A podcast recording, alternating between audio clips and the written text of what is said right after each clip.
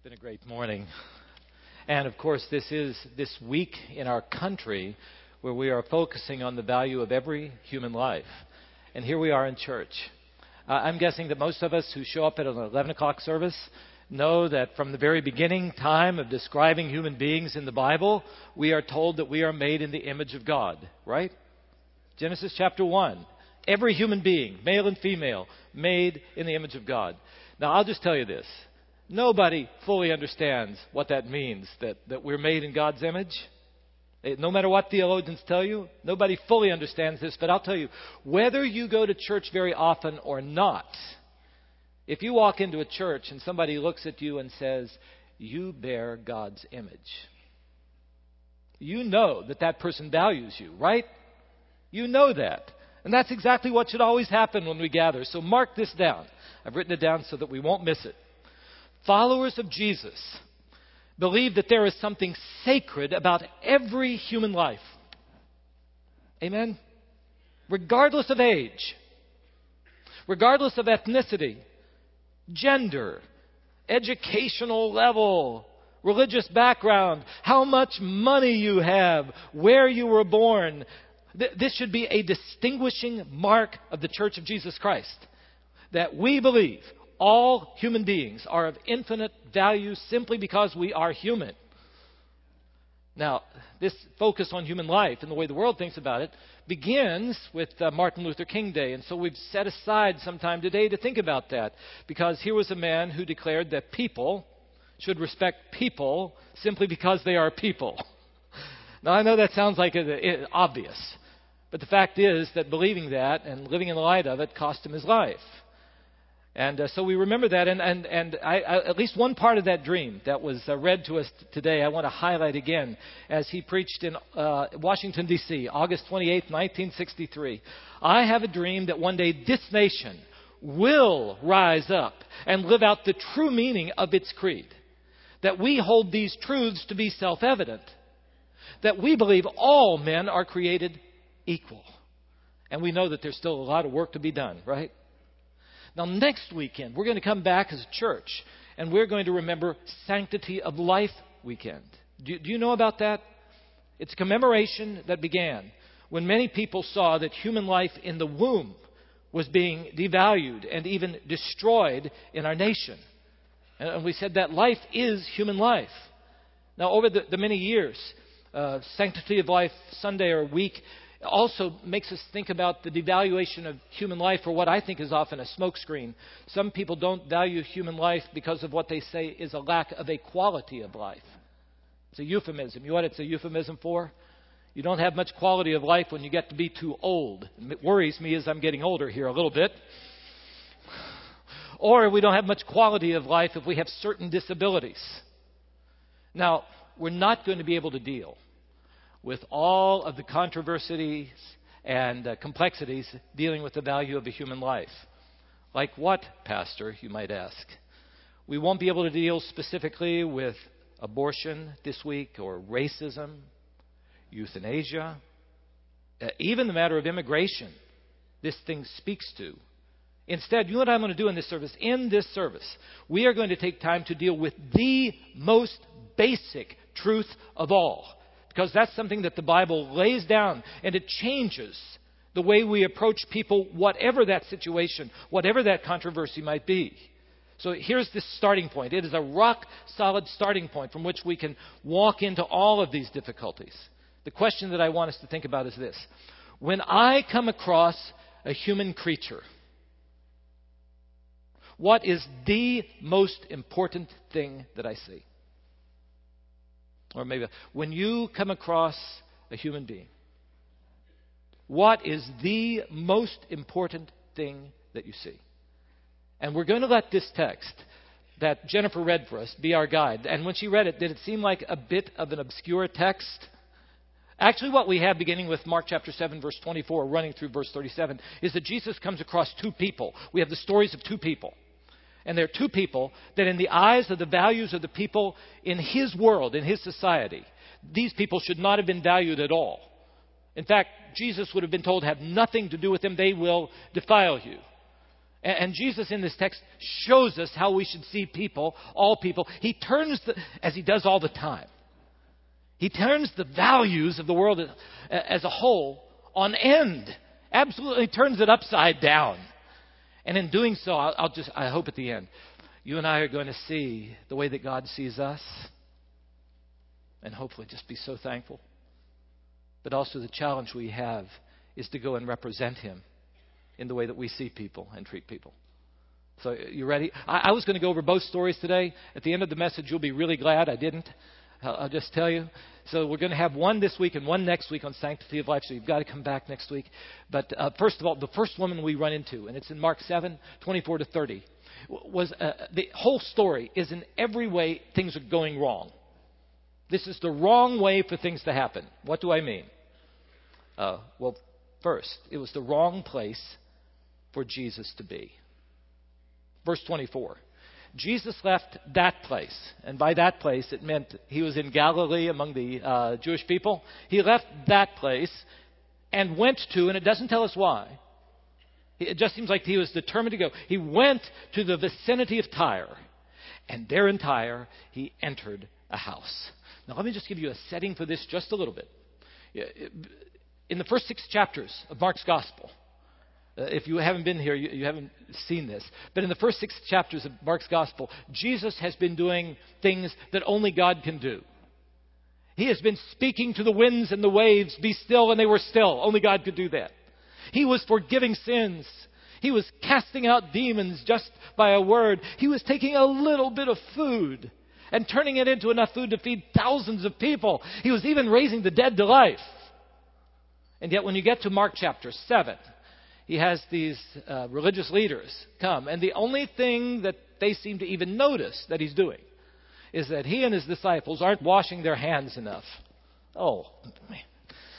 And it seems like they think that the, the biggest thing that God is concerned about is that we don't defile ourselves in some way. Uh, how? By touching sick things, touching dead things, and especially touching the wrong kinds of people like Gentiles. And so here in verse 24, Jesus goes right into a Gentile community and he enters right into one of their homes. It was not the place that a Jewish rabbi should have been going. I think I have a picture just so you can see it a little bit here, a map of it. You see there Galilee? I don't see colors very well, but that darker color is the Jewish area. And just to the north of it is Tyre. That's where he goes. Do you see it up there to that region? That was all uh, Gentile territory. It's, it's where the Jewish people only went if they had to go. It wasn't very far away, but he goes into that area. And if you look at Mark's Gospel in chapter 3, verse 8, we find out that people from Tyre had heard about Jesus and all the miracles that he did.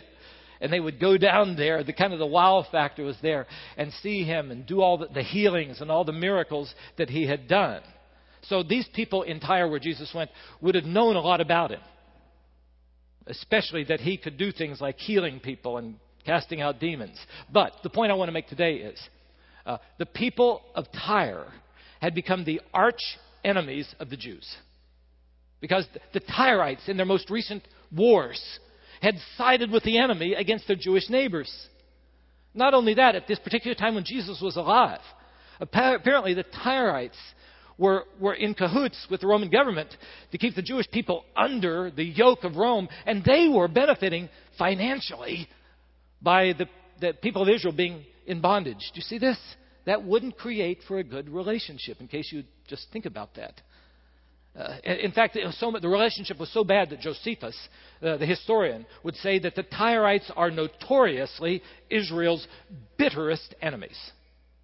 And then, in addition to this, the Tyrites, in the way that they worshiped, were the most pagan in terms of the kind of worship that they had of all the people who lived around them. So the thing that you have to see today is the religious leaders that we have early on in chapter 7 would have been saying this that when Messiah comes, one thing he is going to do is expel and subdue these awful Tyrites. The Messiah will not go into their homes and embrace them. But that's exactly what Jesus did. He was in the wrong kind of place. Second, he was, this was the wrong kind of person for Jesus to be speaking to, verses 25 and 26. So that in case we think, well, he might have gotten into Tyre and just stayed in a, in a Jewish home and not had any contact with these people. Mark gives us some detail, more detail than he usually does, about one of the people in verses 25 and 26. Look at it with me. A woman whose little daughter was possessed by an impure spirit came and fell at his feet.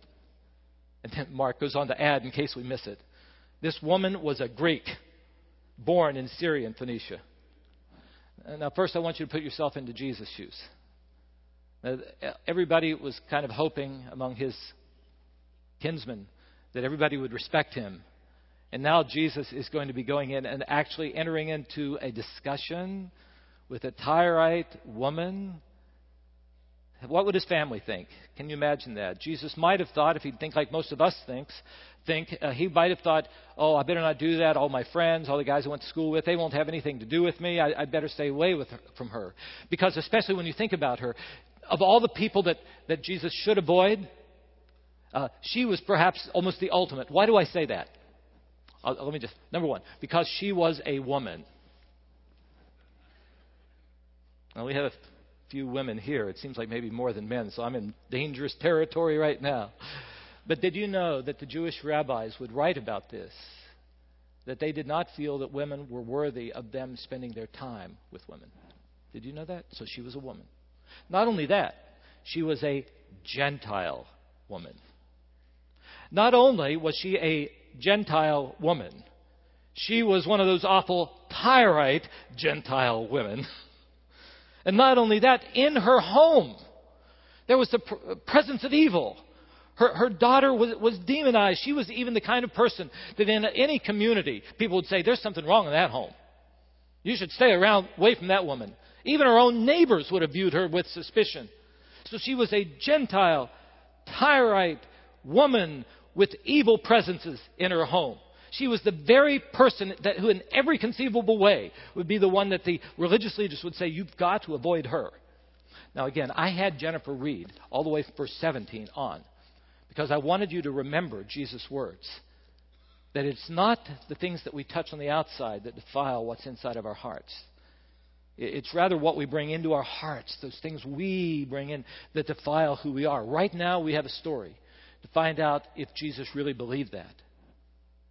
Do you ever have a time when you come and you hear the preacher preaching and you, you wonder, does he really believe that thing? And when the issue comes up, will he live that way? So Jesus had said something very hard before. Now, is he actually going to do what he said, believing that my contact with someone like this is not going to defile me? So, the way you've got to think about it is from the perspective of his world the most defiled person imaginable comes to him. The only thing many of the leaders cared about was getting defiled. And this woman now rushes up to Jesus and begs for his help. What will he do?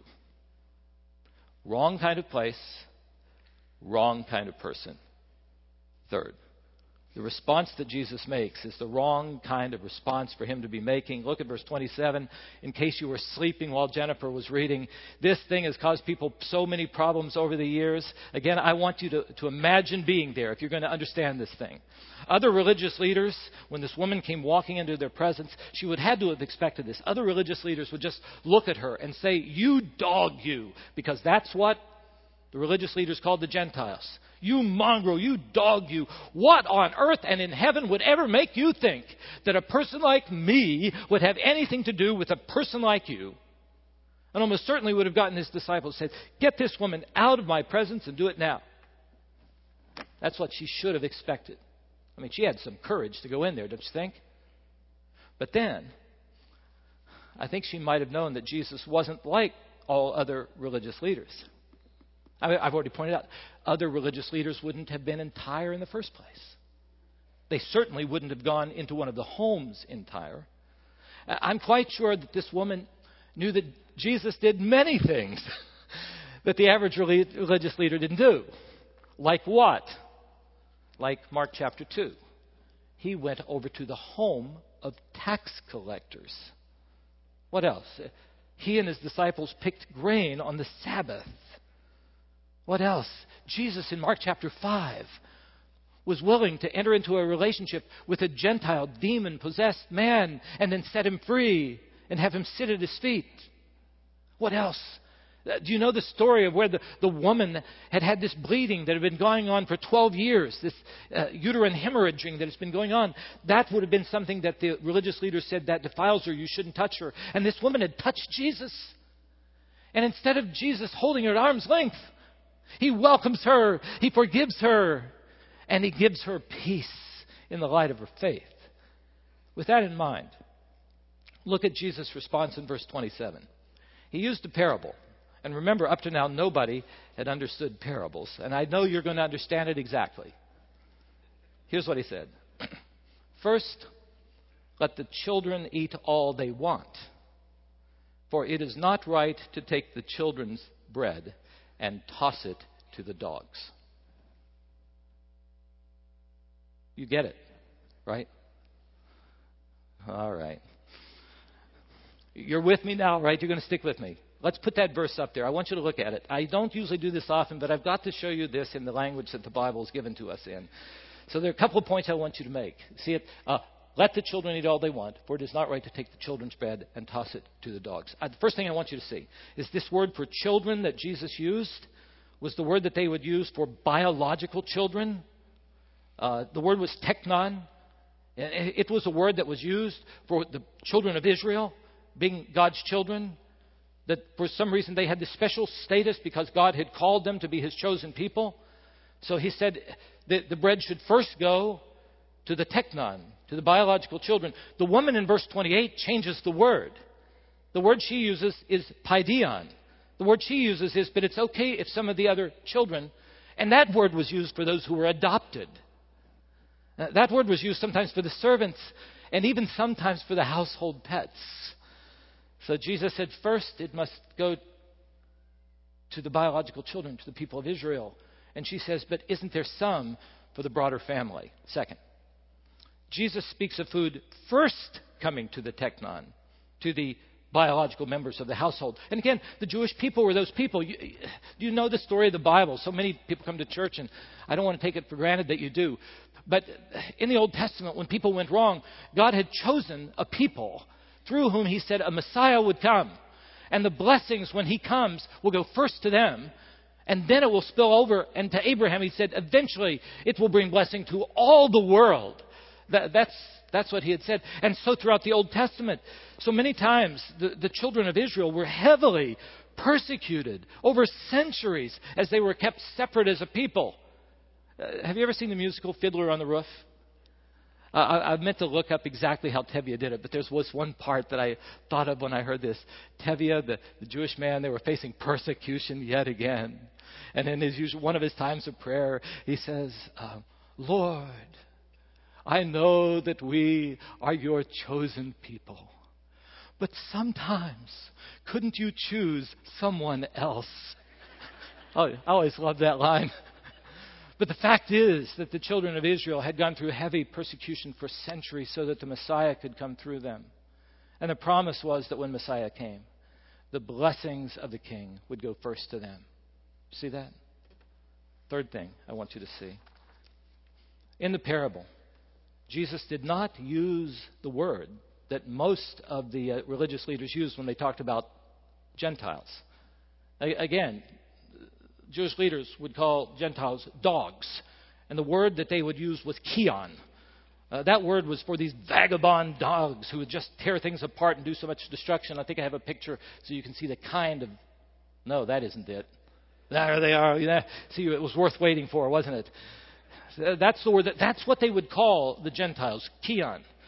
But, but Jesus used the word kunarion, which is a word for the household pet. And I think I have a picture of one of those as well. Yes, some of you know that's my own kunarion. That's uh, Baxter, the dog at the Waybright home. You see, there's a big difference, even though they're both canines.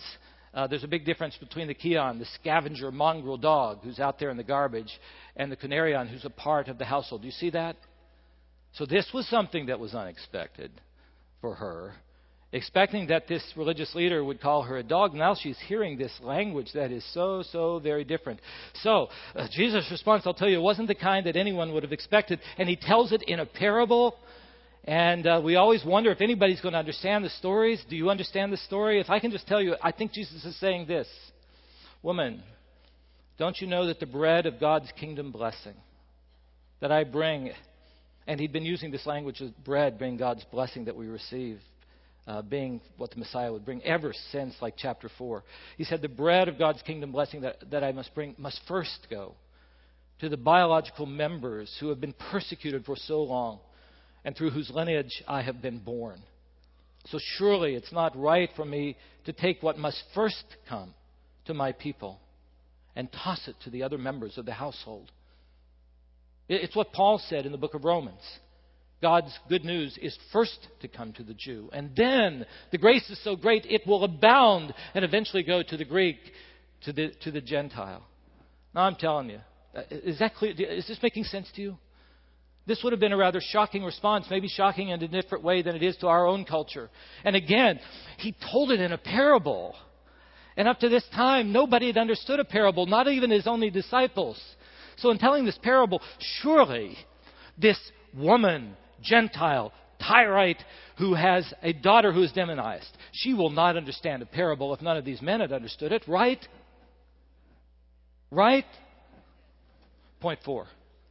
The wrong kind of person receives the blessing of the king. You can tell I've come to love this story. Verses 28 to 30. Again, and I think of this woman, she'd almost certainly known that Jesus had cast out demons at other points in his ministry. And I think she also knew this was an unusual kind of religious leader. I mean, coming into Tyre and into this home. And I imagine she had even heard what was so well known among the people of Israel that the Messiah would come through the line of Abraham and eventually become a blessing to all people. Yes, first to the Israelites, but then later to other people like her.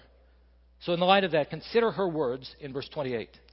Lord, she replied, even the dogs under the table eat the children's crumbs. Now, I was really wrestling with this, and one of the blessings of me being here at Lake Avenue Church is I get to work with the greatest people, like Pastor Carol Kenyon, who works with children. And she helped me to understand this from a woman's perspective. So, men, you have to listen more carefully because in the first service, all the women nodded and the men were just nothing. So, we'll just have to see. So, Carol pointed out that this woman was desperate. She said, Can you imagine a home in which your daughter is obviously under the influence of evil? And everybody in the neighborhood knows it. And this woman knows that Jesus has power over such things. And now she hears that this same Jesus is in her area and into a home. And she goes rushing into that house before anybody can throw her out, and she just blurts out, Lord, set my daughter free from this evil. And even though she should normally have expected a man like this to have her thrown out, instead, um, she hears him use words like first and, and family language like children and, and even family pet.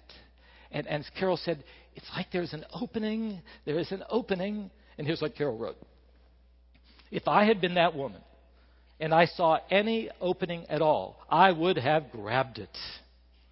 Any attention is good attention when you're desperate.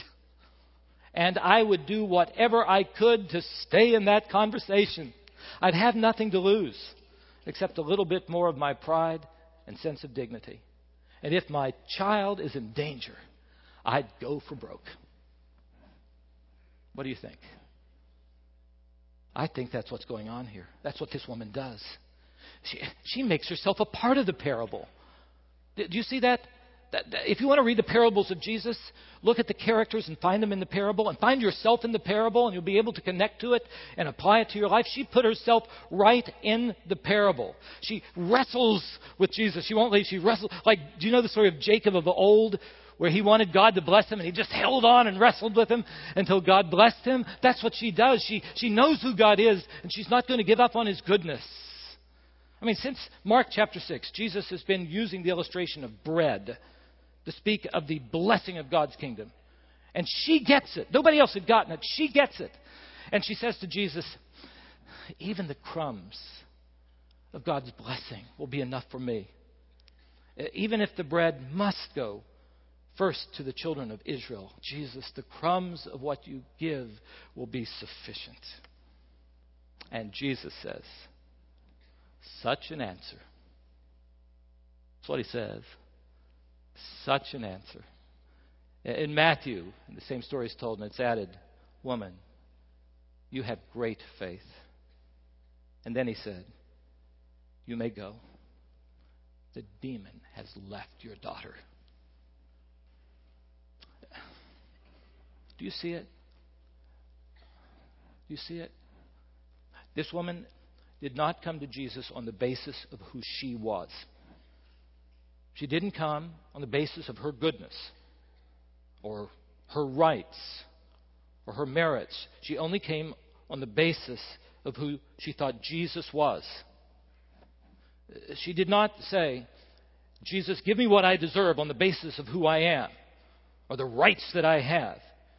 She said, Jesus, give me what I deeply long for, and you know I deeply need, though I do not deserve.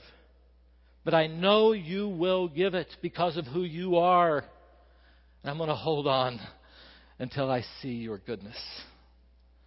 Think about it. This woman fully accepted that the Messiah first was to bring the bread to the people of Israel. But she also knew that the grace of God was so great that there was grace and mercy available through this Messiah to those outside of the teknon, outside of biological Israel. She knew that the superabundance of God's blessing that was to come through the Messiah was eventually going to spill over and include people like her and her daughter. And she, she says, Why not now? Why not now? Bless, bless me now. What an irony. What an irony. Jesus, for chapter after chapter, has been trying to get the men there in Galilee, even his own male disciples, to understand any of his story, but they remained as dense as rocks. But this, this, uh, this Gentile Tyrite woman who had evil in her home is the first person in the Gospel of Mark to understand who Jesus is and why he had come. And Jesus blessed her. He saw faith in her response. Tim Keller, pastor in Manhattan, he summarizes the way we are to respond to the good news of Jesus. He has two sides. He says, We must see that we are more wicked than we could ever dare imagine, and we are more loved than we could ever dare to hope. Both of those things at the same time. We are more wicked than we could ever dare to imagine. That's the bad part, right? I'm just telling you, you can't even embrace the good part until you acknowledge, until we acknowledge who we are. As long as we would have an attitude, we see somebody out there in the streets and we think, I could never be like that. That person, he, she got herself into that. I would never do that. As long as we think that, we will never understand the grace of God. We will stay blind to the mercy and grace of Jesus. Is this clear? But at the same time, we've got to hold on to the fact of who He is. He is a God who is merciful and, and gracious and, and is ready and able to forgive us and remake us. Just think if this woman had known the first part and, and, and her own unworthiness to receive God's blessing, and she would have said something like this How dare you say such things to me? I don't have to put up with this. Can't you hear that in 21st century society? she would have never received kingdom blessings. And the opposite would have been for her to have failed to recognize who Jesus is. She could have said, Oh, I know I'm so awful. I let my daughter get into that stuff. I'm no good. And what happens then? And that's like us, we start wallowing in all this stuff. And we think that God isn't great enough to take our sins and cast it as far as east is from the west. No, it's both sides. It's an acknowledgement of who I am, but it's also an acknowledgement of the greatness of our God. And that if we'll come and say, I, I know I don't deserve it, but here is my life, will you take me? That He will receive us. He will receive you, whatever is in your past, because He loves you with an everlasting love, and you are made in His image. And He is ready and able to forgive and give Himself to you and remake you into what He would have you to be. This woman understood it. And she received kingdom blessing. Thomas Cranmer was a great Christian of the 16th century. No, I never met him. I, I didn't. He was what's called an English reformer, which means he was one of the people who wanted to bring the good news and the Bible back into the lives of his people. And he became the Archbishop of Canterbury. If you've ever seen the beautiful first book of Common Prayer, much of it was done by Thomas Cranmer. And one of his prayers, he loved this story. He loved this story. And one of his prayers in the first book of Common Prayer is called the Prayer of Humble Access. The Prayer of Humble Access. Uh, and this is the story it's based on. And he said, We have to learn to come to God, not just focusing on our own unworthiness. We have to own it, but not think that that's the greatest thing of all. We've got to know that God's greater, grace is greater than our sins. We have to focus on the greatness of God and His grace. And here's what he wrote. Uh, maybe at communion in a few weeks we'll uh, pray this together. Maybe you want to make it your prayer now. We do not presume to come to this your table, merciful Lord, trusting in our own righteousness but in your manifold and great mercies. We are not worthy so much as to gather up the crumbs under your table. But you are the same Lord, whose nature is always, always to have mercy. Hallelujah. Now I'm at the end of the story. Aren't you glad I didn't go on to the second? Let me clear my throat. well, let's think about what I want you to take home. I called it Her Story and Our Stories. I thought, how can I get right at the heart of this? So let me ask you this question.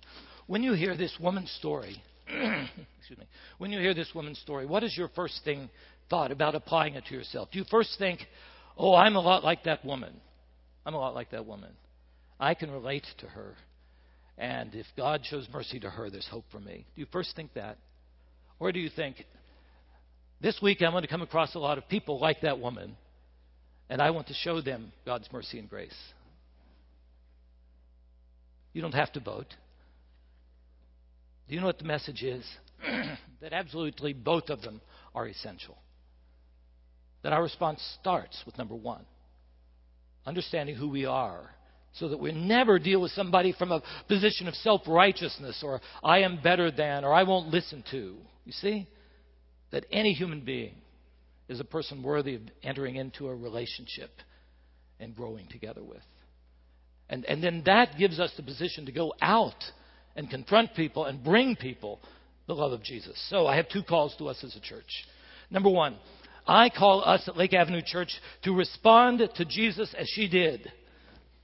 I want us to think every week, am I still overwhelmed by the fact that this holy and perfect and powerful God wants me and his family I know myself. I know where I've fallen short. God, you know everything about me. You want me anyway? And he says, Yes. He turns to you and he says, I love you with an everlasting love. I'm not done with you yet. I can forgive whatever's in your past. I can remake your future. It's got to start there. Are you still overwhelmed by the mercy and grace of God? I, I pray that we will be.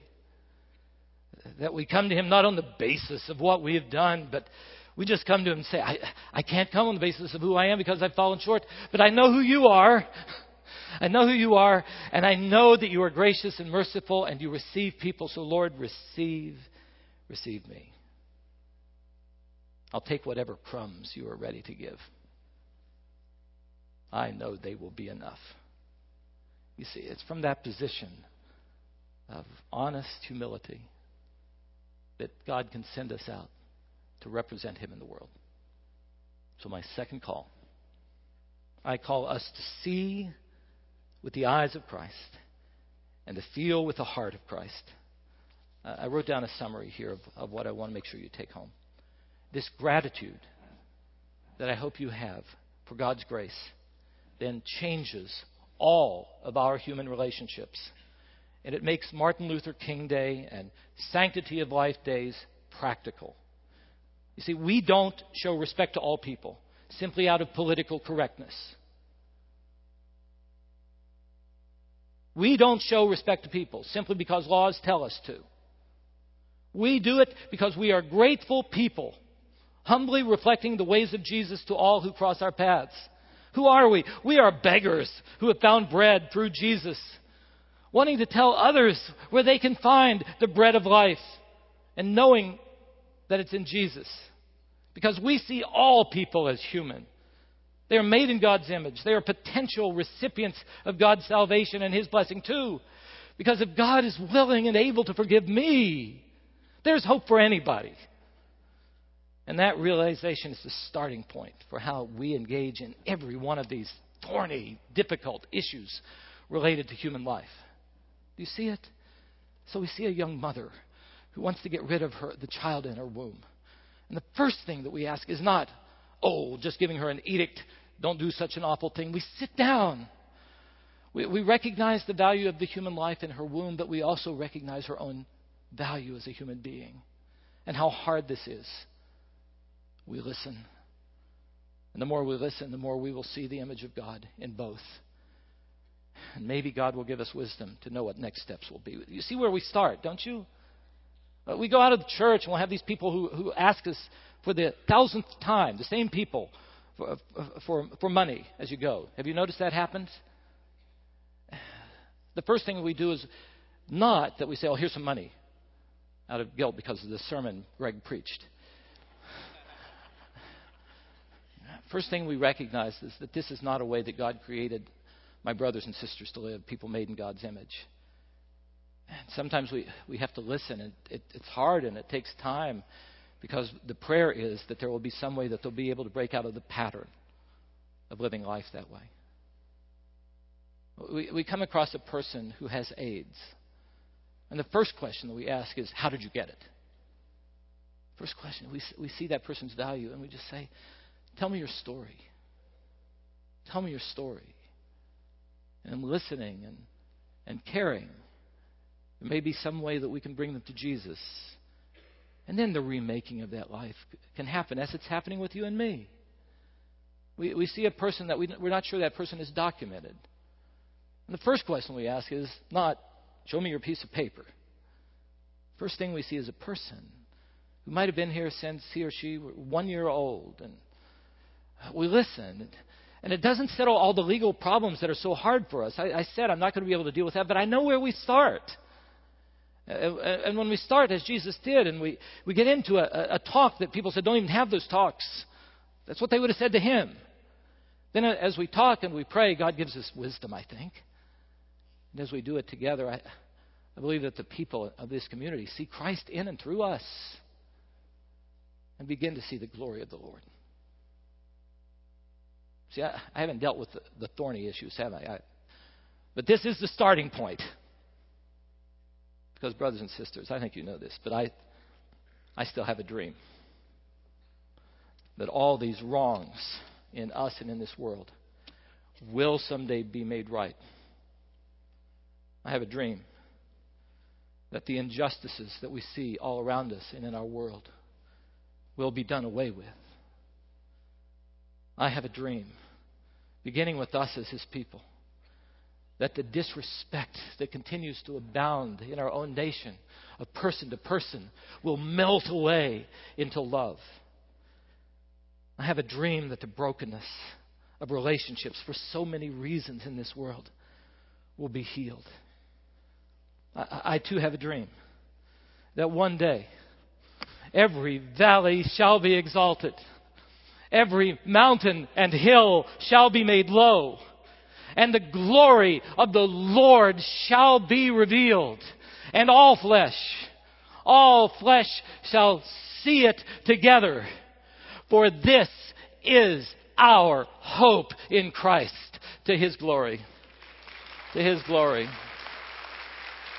Amen.